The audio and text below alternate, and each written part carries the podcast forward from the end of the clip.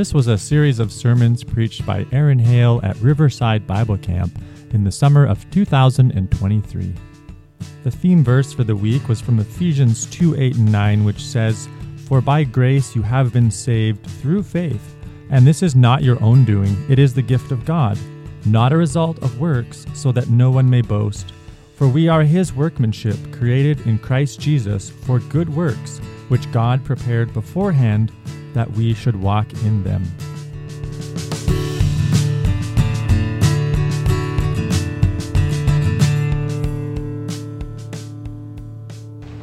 All right. It's great to see all of you. We're already into uh, Tuesday, and so we are going to continue on in our study in Genesis for a bit. Uh, as I said, there are some more things I want us to, to look through together. Um, but real quick, before I read some from Genesis two, just reviewing some of the questions that we've looked at. Hope you guys kind of reinforce some things we've been learning. Um, so, where do you learn how to love and obey God? You guys can just shout these out. These are review questions. In the Bible. In the Bible alone. All right, thank you. And we talked about this one in the Reach for the Top game. So, who wrote the Bible? God. Shout it out. God and God. God through people, yes. We, the, the official answer is that holy men who were taught by the Holy Spirit. So yes, God used these writers to bring about his word to us. And um, number three, how does the Holy Spirit bring us to salvation? Uses the Bible, which is the word of God. He uses the Bible, which is the word of God. So um, you remember Paul talked about in Romans, faith comes by hearing, hearing by the word of Christ.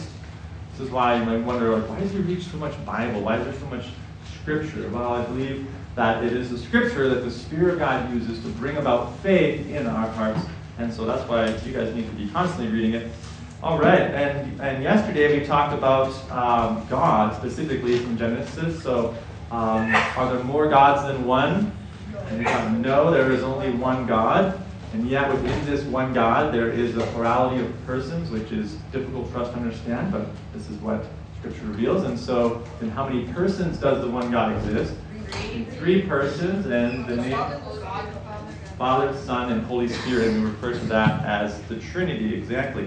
So you probably noticed in the little books, we're kind of just going through the questions um, in each part. We won't look at all of them in chapel, but I hope you guys are just reviewing those as well. So today we're looking at creation, and I want to read some from Genesis two, and you can turn with me there. So we, we read all of Genesis one yesterday and part of Genesis two.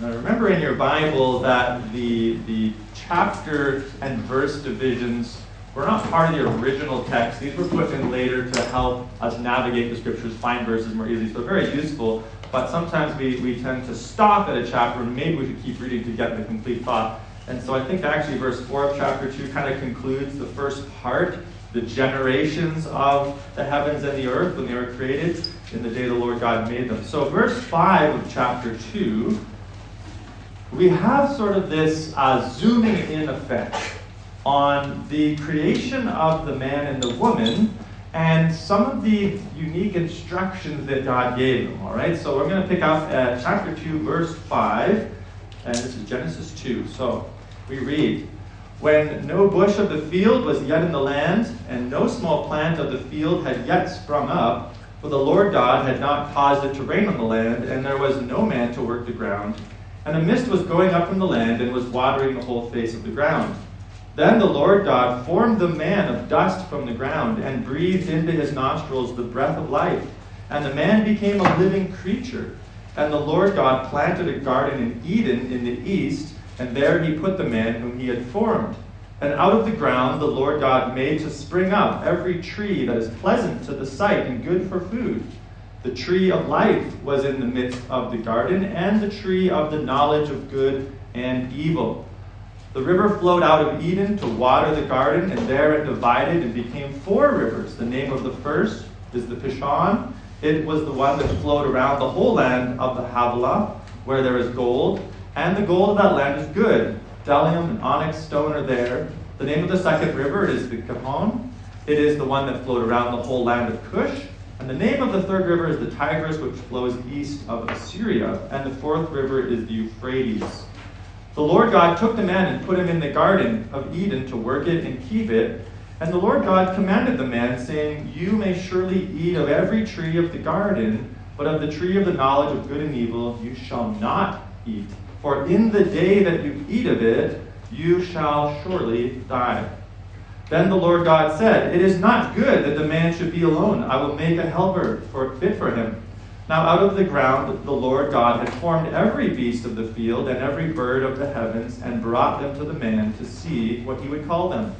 And whatever the man called every living creature, that was its name. The man gave names to all the livestock and to the birds of the heavens and to every beast of the field.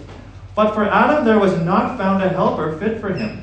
So the Lord God caused a deep sleep to fall upon the man, and while he slept, and so there we have the uh, specific account of God creating the man and the woman and the unique instructions that he gave to them.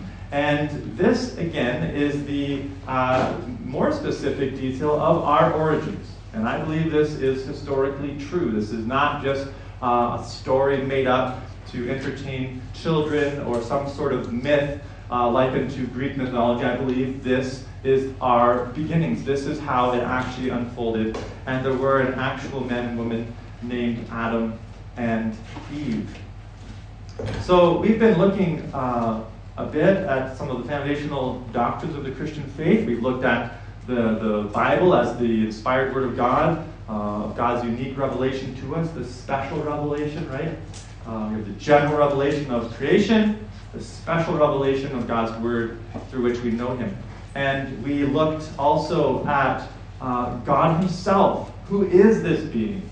Um, who is this one who is eternal, who is self-existent? Who is the one who, who brings everything into existence and who sustains us day by day? This being we know as God um, is the one true God. So today I just, uh, with the time that we have, want to think a little bit about what it means that we are created by God and what it means that we are created as man and woman. I think in some ways humanity is sort of like Dora off of Finding Nemo. You guys all watched, I'm sure, Finding Nemo at some point, right? Uh, classic. Oh, it's becoming a classic, I guess. It feels like a new Disney movie to me. I mean, we grew up with like Beauty and the Beast, and, yeah, Cinderella, all these. We guys, like, those are like ancient, those are actually hand-drawn uh, movies back in the day. So Dora has this problem. What's Dora's problem? Dory. Dory. What? Dora? Dory? Dory. Is it Dory? Dory. I'm thinking of Dora the Explorer, I guess. Oh my goodness. Dory. My apologies. Yeah, I have Dory's problem. I'm forgetful. That's her problem, though, right? Um, she's forgetful. She forgets where she's from. She forgets what, what, where she, you know, why she is where she is, and, and her family, and of course, there's the, the sequel to her story. And I think in some ways that um, humanity is like that. We have forgotten where we've come from. We've forgotten who we are. We've forgotten who made us, why we're made the way we are. And, uh, and, and, and yet here in the Bible, I believe God gives us an uh, insight to understand these things. Maybe you uh, at one point woke up in the middle of the night and wondered where you are. Uh, does it ever happen to you? Um, sometimes happens to me. Maybe while you're at camp, you wake up in the night and you're like, where am I? Like, this doesn't feel like home, and it kind of takes you a minute to reorientate yourself, right? To, to remember where you are. And, uh, and, and, and that's sort of what I think needs to happen for us in this in this culture and time, when it comes to our identity as image bearers of God. We need to be somewhat reorientated to who we are and how we are made. Uh, now this is a little technical, but listen to how the, uh, the so I referenced the sixteen eighty-nine Confession of Faith. This is how it summarizes the, the creation of man and woman. And we're going to kind of break this down a little bit. But it states, after God made all the other creatures, he created humanity. He made them male and female with rational and immortal souls, thereby making them suited to that life lived unto God for which they were created. They were made in the image of God. They were endowed with knowledge, righteousness, and true holiness, and they had the law of God written upon their hearts and the power to fulfill it. Even so, they could still transgress the law because they were left to the liberty of their own will, which was subject to change. So that's there's a lot packed into that paragraph, but that's exactly what we're seeing here in Genesis.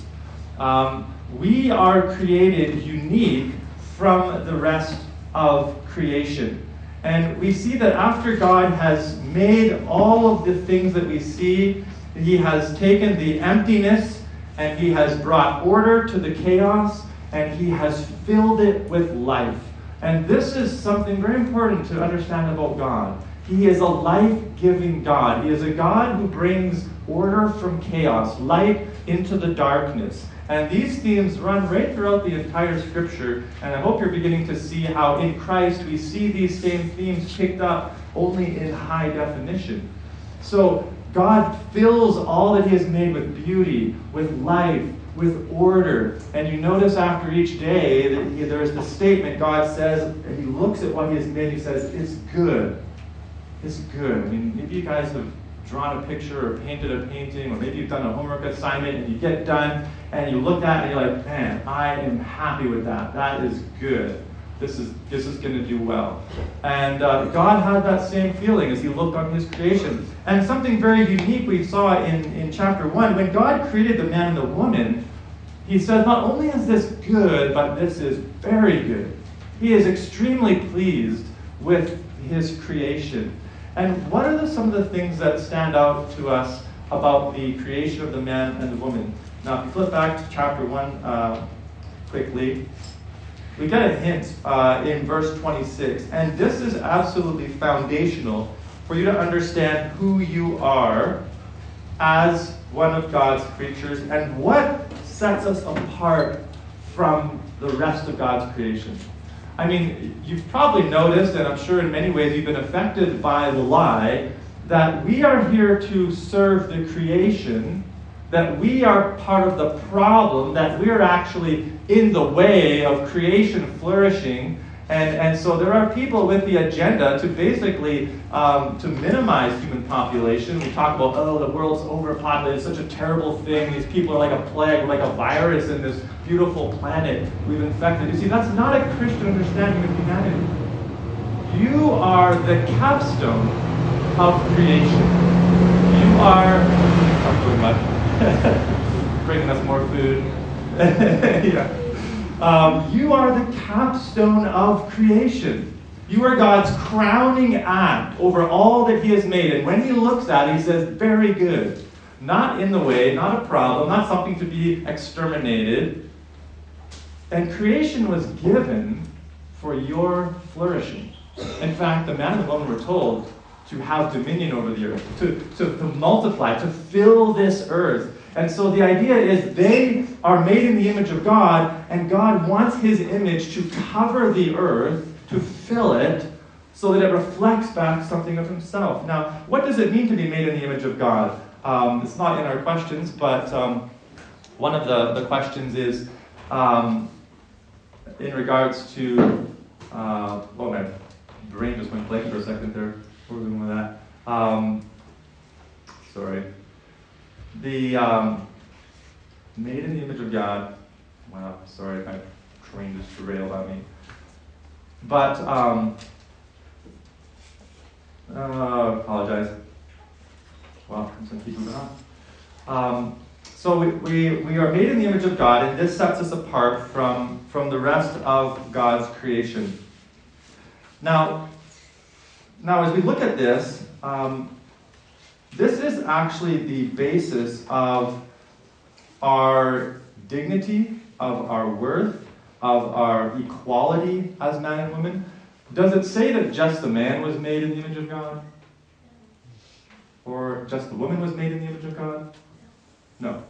It, it says the man and the woman both were made in the image of God. All right, and and what does it mean to be made in the image of God? And, and I think that's where I was going, was that one of the questions in regards to God himself is that he does not have a body like men. So what does it mean to be made in the image of God? If it's not a We're not a physical, so much a physical representation of God, though yes, Christ became a man. It, it has to do more with, as the, the statement said there, we are given a soul, so there is a part of us that will go on living forever. The animals do not have this. We are given a sense of, of holiness and righteousness in our original state. We are given the ability to commune with God. We are given an awareness of, of spiritual realities. I mean, why is it that, that we see humanity so obsessed with religion and spirituality and, and things in, of the unseen world? We don't find that in the animals. It's a human thing. Why? Because the Bible says God has put eternity into our hearts. We, we bear His image. We are, we are made to know Him. We're made to, to, to delight in God. And that is foundational. In fact, all of the talk of equality today, um, do you see what our culture has done? They have told you, and, and you are being told this through every possible medium that there is available, through movies, through music, through the education system, through the political system, through the justice system. They are constantly telling you that in order for you to truly be equal, you must do and look exactly the same, right? So they, so today we have basically said, in order for a woman to be equal to a man, she must essentially become a man and do everything that a man does, and that in that way be equal. But you see, that's that's foolishness. Because the Bible gives us a foundation of true equality. And what is it? It's that we're made in the image of God. We, we are made to reflect Him, to know Him. We, we, we reflect His wisdom, His, His creativity, uh, His holiness, at, at least in our original state. So if you understand that, that your dignity, your worth, the basis of your equality between the sexes is rooted in the fact that you bear the image of God, then you will be able to disregard so many lies that come at you in our current day. And I know you're in a stage of life right now where, you know, your bodies are changing, and uh, you, you're maybe becoming more aware of even evils in the world, struggles in your own life. You're, you're facing temptations that you never faced before. You're experiencing hurt, perhaps. And, and, and so it can be a very disorient, disorientating time in your life. But I want you to know that you're not the result of random, accidental occurrences billions of years ago. You are designed uniquely. You're designed beautifully by your Creator. You are the capstone of His creation. And He has fashioned you in a way that you bear His image like no other creature on the earth. And so our uh, questions today are around creation. So the first question, I know, is, is uh, very obvious, but let's review them anyway. So who made you? Uh, answer, yeah? God made me. God made you, nice. And what else did God make? Sure. Didn't God make everything? God made everything, exactly. Very good. Good. God made all things. Now the third question today uh, for review is, why did God make you in all things? Yes, that's true. To fill the earth and praise Him. Um, the, the answer specifically is kind of more pointed, but I will I will definitely give you that. Um, the answer is simply to, to glorify Him. So, which is by praising Him and obviously doing what He commands. Because another question, um, it's not in here, but how do you how do you glorify God? The answer is by loving Him and doing what He commands. So, if you understand those three truths, you are here to glorify God, and you, you live that out in your life. You're actually miles ahead of the, the greatest minds of the world today that deny the existence of God. Proverbs says the beginning of wisdom, um, to, to the fear of the Lord is the beginning of wisdom, to acknowledge Him. This is why you're here. So if you think of, uh, maybe think of, you guys all know what a, a combine is, I assume. Most of you, combine. For harvesting grain, right? Um, so it has a specific design, doesn't it? What's it designed to do? Harvest. Harvest the grain. It, it's designed to thresh out the seed from the stubble, from the straw, and it puts the seed into the hopper and it spits out the straw or chops it up, right, and out the back. What if you took a combine and you said, you know what, I think this would actually work really well for picking rocks out of the field. It's got this nice header, just rolls everything in. I could just drive around and pick up rocks with it. Good idea? Not so much. I mean, you're probably going to destroy a, half a million dollar machine by doing that, because it's not designed to pick up rocks, it's designed to thresh out seed, right? It has a specific design. What if you took a hockey stick and you said, you know what, I think I could probably brush my teeth with this? Good idea? No, it has a specific design, doesn't it? It's made to play hockey. I mean, you may find some other uses for it, but that's obviously what it's made for and what it ought to be used for.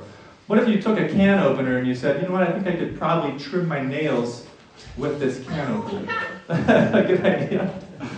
No, it's a bad idea, isn't it? You're gonna, you're gonna mess up your fingers badly. It's not designed for that. So we understand in a very real way that, that things are made with a specific purpose, with a specific design. And to try and use them otherwise actually ends up in destroying things. And so as we look at this, we find that even in the, the making of us as man and woman, yes, we are made equal in the sense that we are image bearers of God. We are, we are the crown of his creation. We are therefore equal in worth, equal in dignity, equal in beauty. But we are given unique roles to play within God's created world. And that's why the distinction is important. You see, when I was a kid growing up as a teenager, uh, I think maybe more of the push was, um, you know, women's right in the sense that women would just be able to do all the things that men could do, and fair pay, and, and uh, you know, women you know, shouldn't be home with the children and this sort of thing. It was kind of the women's right movement. But actually, we've gone far beyond that in our current culture. I know you guys are living in this world. You're seeing this every day. It's gone far beyond that. What you're being told now is that actually there's no such thing as man and woman. It is just a construct of society. It's just a figment of your imagination. And so actually, you can move between the genders as much as you want, whenever you want, and it doesn't matter.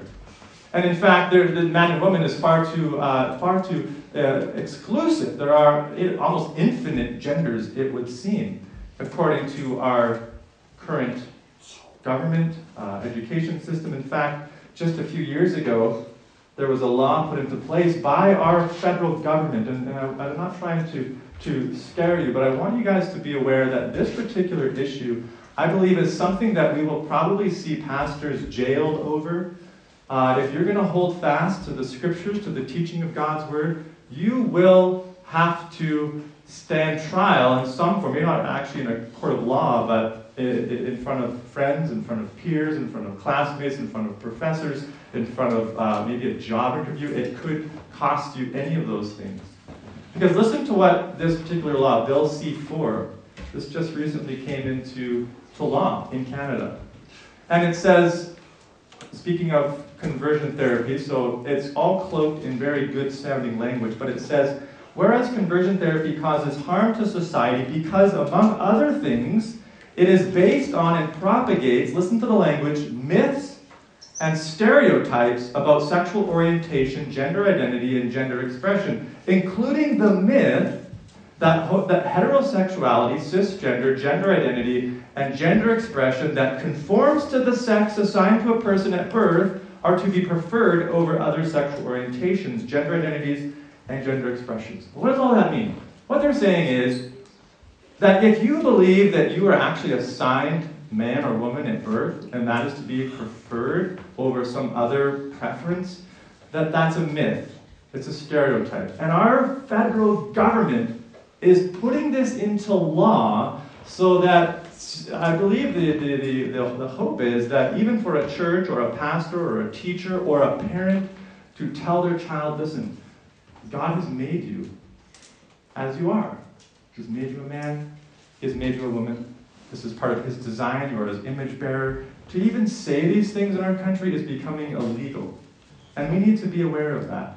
And, and, I, and I want to encourage you, once again, that God is wise, he is good, he does not he is not looking to, to rob your life of joy, to rob your life of beauty, to rob your life of purpose. In fact, it's the opposite. Remember, he is the God who fills life with beauty. He brings light into darkness. He has designed you, he knows you. And so if we begin to alter his design, it doesn't bring about freedom. It doesn't bring about uh, a greater sense of identity or purpose. Maybe for a time you feel that, but actually sadly, for many people who go down these roads, the, the, the suicide rates go way up, depression goes way up. Uh, many people are saying now that they, they, they went along with a lot of these agendas, and, and later in life they realize they actually wish they didn't, and they try to come back, and, and, and no one's talking about some of the real pain and confusion and hurt and devastation that comes. Why? Because we've rejected who we are according to the Word of God. And I just want to turn as we close here, uh, and we need some time for, oh, it's supposed to be fast. Um, some time for uh, devotions yet. Psalm one thirty-nine. Um, this is one of those psalms you need to uh, just meditate on and uh, and really just pray that God would really instill in your heart, to give you the sense of, of what David is saying. In Psalm one thirty-nine, verse thirteen, he says, "For you formed my inward parts, you knitted me together in my mother's womb. I praise you, for I am fearfully and wonderfully made. Wonderful are your works. My soul knows it very well.